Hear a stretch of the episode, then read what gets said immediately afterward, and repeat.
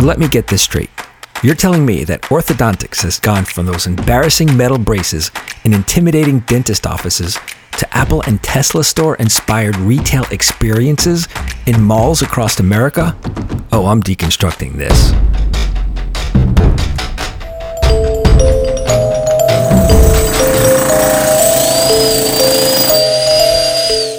To really understand this, I had to find a top orthodontic dentist with the most experience in what's called aligner therapy. I was fortunate to find Dr. Barry Matza and sit with him at his high tech orthodontic facility in Boca Raton, Florida. Barry received his dental degree from Tufts University in Boston, where he also spent time there teaching dentistry. He came to Florida in 1979 and began his orthodontic practice, focusing on children and adults requiring interdisciplinary dentistry.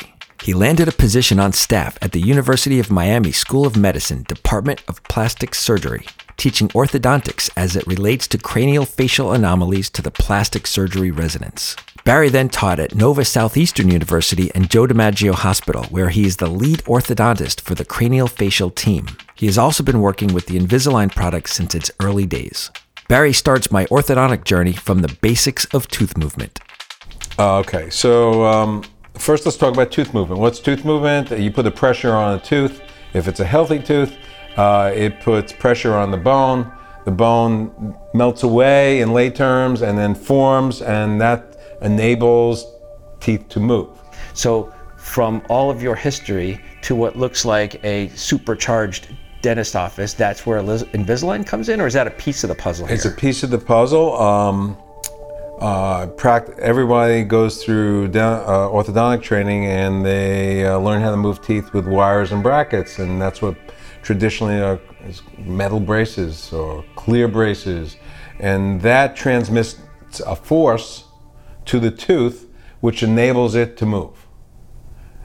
The force has to be directed. There's a lever system, there's a moment, there's all sorts of biomechanics that we learn as orthodontists uh, to effectively move the tooth in the most efficient manner. Ah, I knew there was an engineering connection here somewhere. Barry quickly mentioned something called a moment, which I almost skipped right over, thinking everyone knows that. That's an engineering term meaning a bending force on something. Think of trying to break a pencil. You put a force on it and develop a moment before it bends and breaks. Barry continues. The first aligner concept came into play um, by a fellow named uh, Kesling. He was an orthodontist. And what he did was he took a mold of someone's mouth, poured it in plaster, and then cut out the tooth to the desired position and made a template and put it in the patient's mouth.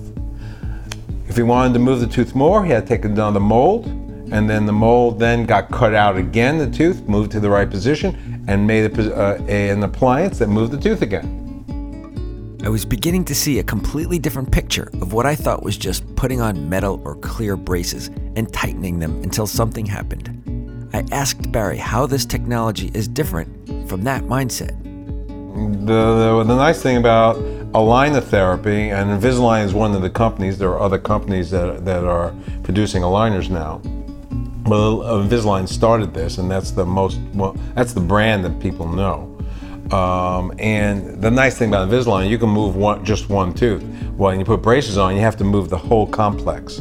And the most, uh, very often, we're moving the whole complex of teeth because it's not just about the aesthetics of moving the tooth, it's also about how people's teeth meet because that's called, and, and if the bite gets thrown off, that could be problematic.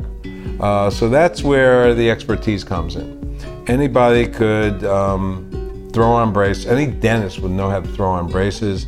Uh, so the moral of the story is there's a lot of depth and a lot of science between what we're speaking of today versus some generic applications where there's home versions and there's the metal brace version. And it wasn't there another one for a while, or maybe it still exists, where they put the braces on the inside, but they're still braces, right? Or is that? Yeah, it's still braces, just a different way of presenting. You're pushing from and pulling from the inside instead of the outside. It's it's a harder, much harder technique. I've tried that a few times in my career and have never been successful at it because I, for one reason or another, I just didn't. I didn't get the results I liked. So I quit. I just didn't do them anymore. Barry explains that Invisalign is about 10% of his orthodontic practice, but he sees this fast evolving technology becoming more widely accepted and growing for him, especially with the Invisalign experience opening in retail locations. I was curious how it started for him. I get a flyer in the mail in 1998 showing Invisalign and what it does, and it was just one of these. It was a beautifully presented, glossy um, uh, brochure. So I look at it. So I call my friend up um, in Manhattan, who uh, we're, we're close friends, and he's he has a practice on Park Avenue, and I respect what his thoughts are. And I call him up and I say, uh, Mark, um, have you heard about this? And he says, Well, for your information, the CEO is just in my office. So I said, Great, give me his number. So, he, so I call up the CEO. I always like to go to the top. Call the CEO up, got to talk, uh, found out more about it. His name is Zia Chishti. He was a Pakistani. And the story is this he and another lady were at Stanford. And uh, this is, uh, I'm almost 100% correct that this is 100% correct. Uh, and he had braces when he was younger, and they were in their master's program at Stanford University in California. And they were, um, his teeth started moving, so he went back to his orthodontist. And his orthodontist said, Yeah, we could fix it, and put some braces on. And he said, Oh, wait a minute. Isn't there a better way of doing this in this day and age? So what he developed was he he he researched what happened because what happened from the original guy in 53 uh, a guy named jack sheridan came out in the probably in the 70s or 80s some probably in the 80s where what he did was instead of using appliances he developed a, uh, a clear aligner to do this and he developed a whole technique with what's called Essix appliances, E-S-S-I-X.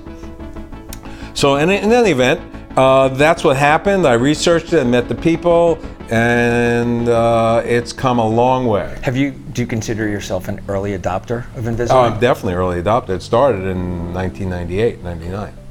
So you really have, a, have watched it grow and evolve. and I've watched it grow. I initially Participated, I'm sure. Not only that, I didn't. I didn't hardly do as many cases because I only saw the indication for very minor tooth movement. Um, you know, like any company, everybody ex- uh, you know wants to promote their product. You know, and I'm a scientist. I'm an evidence-based guy. I'm an academician and a clinician. Clinician, because I've I've been a teacher my whole life, and I don't just take anyone's word for it because I'm applying these principles to my patients.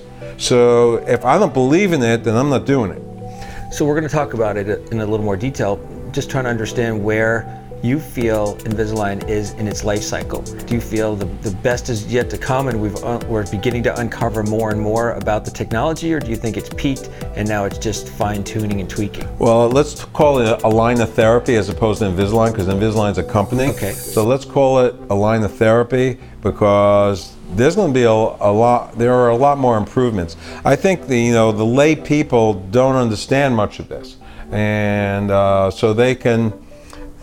Let's talk about do-it-yourself orthodontics again. Go to a scanning center, um, and they scan you in, and they move the teeth by a technician moves the teeth. Um, I think an orthodontist looks at it remotely from some location, and then they uh, send the patient the aligners, and they put them in themselves. And no one's observing this. You know, there's no uh, there's no one checking to see if there's any problems with the bite. There's no one checking to see if there's problems with the gum. There's no one to see if there's any decay in the mouth. So all that stuff needs to be assessed prior to starting someone's treatment. Then the next level is the general dentist who doesn't have any orthodontic training besides weekend courses, uh, and um, they uh, they see it as a moneymaker, and it is for them. It is because they'll they'll uh, they'll discount the price and uh, do what the tech says should be done, and some people do very well with it and get away with a good good value, and other people get hurt by it. Um, there's no evidence to support all that right now, but um, I, I, I want to talk about evidence. Well, well here's what I, I here's what I, fascinates me is that that then there's this next level. The next level is the the true doctor, the true scientist, and that's where you hop on this bus, right? You're Right. the person that says, and then there's somebody that has the history and the training, which is important to this profession. Right. And and the reason it's important is some of the things you've mentioned is to uh, infections, decay, uh, other other movements that might not be anticipated. Watching the progress, that's where it takes a, an experienced mind. Tell me a little bit more about about some of the benefits of going with somebody with that much experience versus the somebody who's still a dentist. I'm still a dentist for Right, I'm a dentist. True. so, but you have dentists with with extra credentials. Tell me about those credentials that differ from Well, the the, difference weekend is that you spend uh, right now the program that I teach has three years post dentistry. That's three full years, five days a week, plus all the work that you have to do, seeing patients, going to lectures. I mean, that's three years of work. I mean, you don't just discount that. Line therapy, anyone could do it.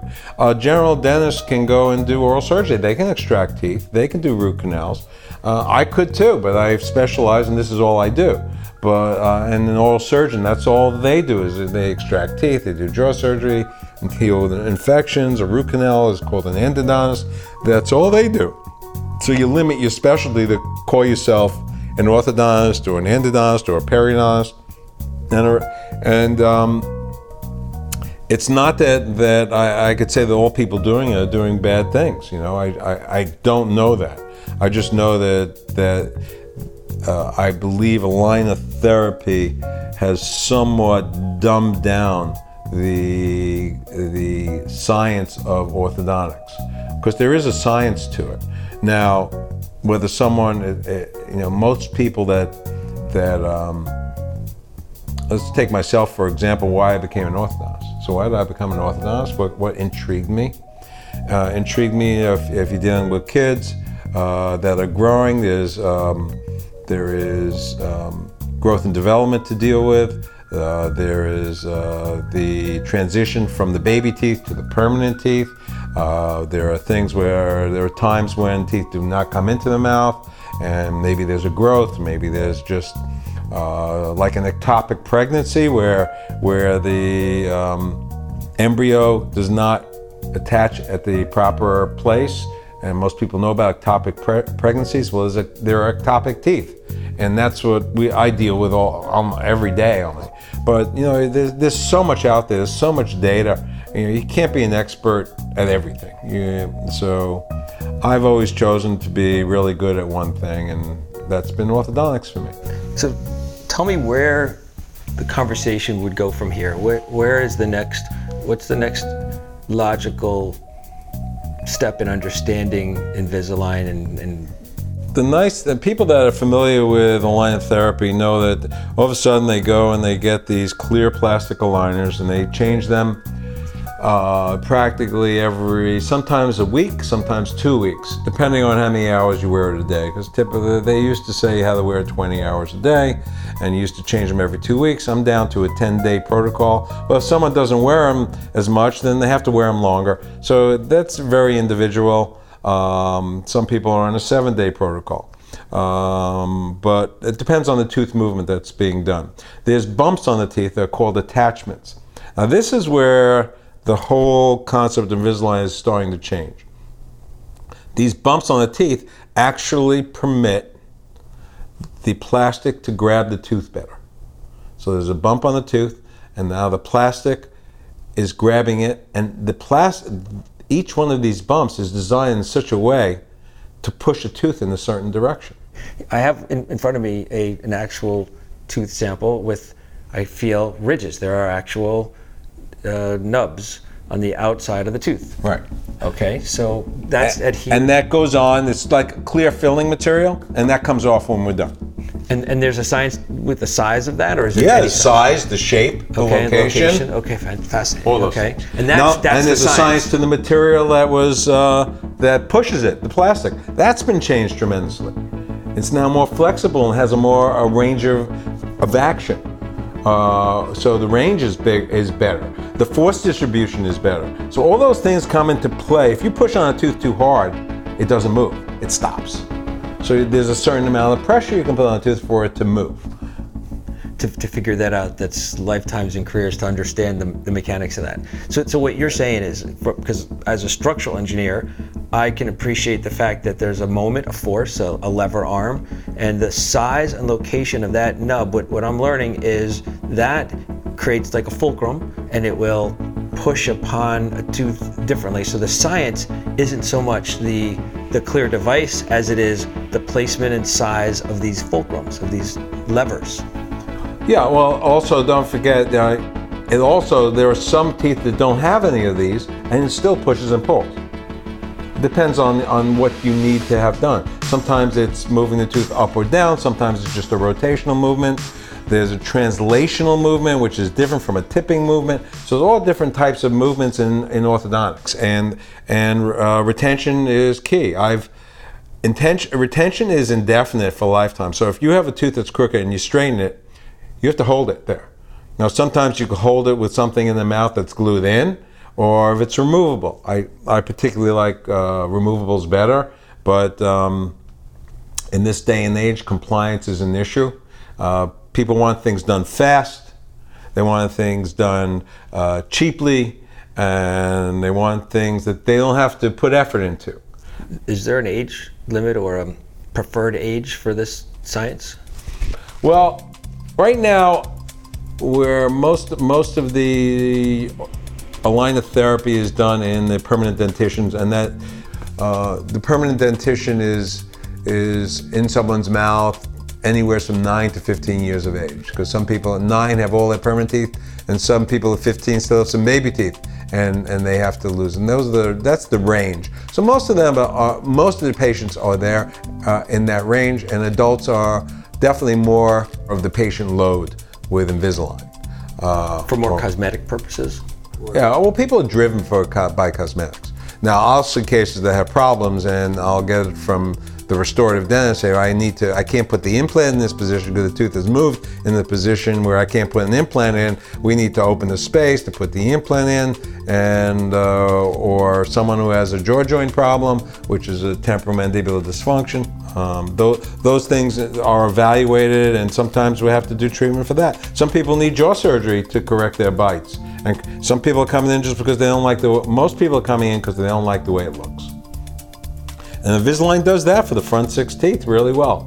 But there's more to it than that. And I think the book hasn't been written by uh, all the all the um, practitioners that are doing uh, the line of therapy and not paying attention to um, the way someone's teeth meet. You know, it's something that came to mind when you were talking earlier about uh, adults and wearing braces my recollection of those who wear braces are all about rubber bands. And I've yet to hear one mention of coming in for different rubber bands. Does Invisalign even have rubber yes, bands? Yes, I use a lot. I use rubber bands on on Invisalign on aligners. A, a lot or a little? Are they part of everybody's lifestyle? No, not everybody. You know, it's all depends on what the needs are. I, mean, I, I use them. I use them. So I it's a tool a in your toolbox, is really what it is. Exactly. So you've got natural pressure on these bumps, which I would imagine as the tooth moves, you'd scrape them off and put a different bump or no no well not typically. Actually the bump stays most of the time. What what um, these two people at uh, stanford did was made it um, contemporary. So what they did was with the science of scanning you could actually scan the teeth or take an impression and, and actually move it digitally. So what happens is now the tooth gets moved digitally and the new aligner is made. So every 10 days you change it to the next one, which puts pressure on different teeth in different positions. Now, th- that is what uh, we do to make a decision on whether the tooth's moving in the right position. Um, so what happens is the we make a decision, and let's say someone has 20 aligners and it go, you look on the computer screen and they're all beautiful. And then they, they're into their 20th aligner and the teeth are still crooked. Well, why? Well, you have a piece of plastic pushing the tooth. You have a you have someone's tooth who's in a, which is in the body, which has a different metabolic uh, state than another person. So some people's move quicker than others. Certain types of movements are quicker than others. So what do we do? We take a we take a scan, and we start moving teeth again. You get more aligners. Sometimes it takes, you know, for me to decide on the case takes probably three three times for me to involve um, the with the technician uh, online to make sure it's going uh, it's going in the way I want it. And sometimes they do it because the algorithm tells them what to do. I mean, it's, gen- it's genius what's been done, but the algorithm tells them what to do, and sometimes the algorithm does not make sense to the science of orthodontics. So that's where your expertise comes in over somebody that just might be doing this as a part-time weekend thing that doesn't really understand the mechanics behind it. So that, that's where Right. wh- where we get to your level of Right. of understanding of the product. Correct. That's that's absolutely the difference. Um, because once it's designed, then it just gets made, and you you do what you have to do. Sometimes you have to you know you have to make space a certain ways. Expansion is one way of making space. Extraction of teeth is another way of making space. Doing what's called interproximal reduction is another way of, of making space. They're all different ways. How much of that equipment is here versus maybe having to go to a hospital or, or taking a picture and uploading it to somewhere? You mentioned that the algorithms, all those processing, is that all cloud based or is that all a computer sitting in this office? Cloud-based. Ah, finally. I also found it so interesting that this profession, like so many others, including mine, are moving to online tools to aid their practices. So that's how it's able to break out of intimidating dentists' offices and reinvent itself in sexy mall experiences that's more in alignment with today's culture. No pun intended. Barry can now review 3D scans taken by connected technicians and provide his years of experience to develop a proper alignment solution. It's similar to what I'm doing in the field of structural engineering and why I was so drawn to this developing model. These are fascinating evolutions of age old professions. Now, the thing about Googling something, as, as you real, I, I talked about evidence based. People on the internet will say anything. How do you know it's true and not true? You know, I mean, so you have to you have to be a smart consumer. That's all. Hey, sometimes it works out, and sometimes the patient won't even know. They may not know for ten years. They may not. You know, you if the tooth's in the wrong position and and and uh, it's not been evaluated, then problems could arise. Because what makes a good doc is not treating the easy ones and the ones that turn out right. Is what do you do when something's going wrong? That's what makes a good doc. And that's a wrap. Thank you, Dr. Barry Matza, for your time and expertise. You're listening to Deconstructing This, a podcast hosted and recorded by me, Frank Bernardo.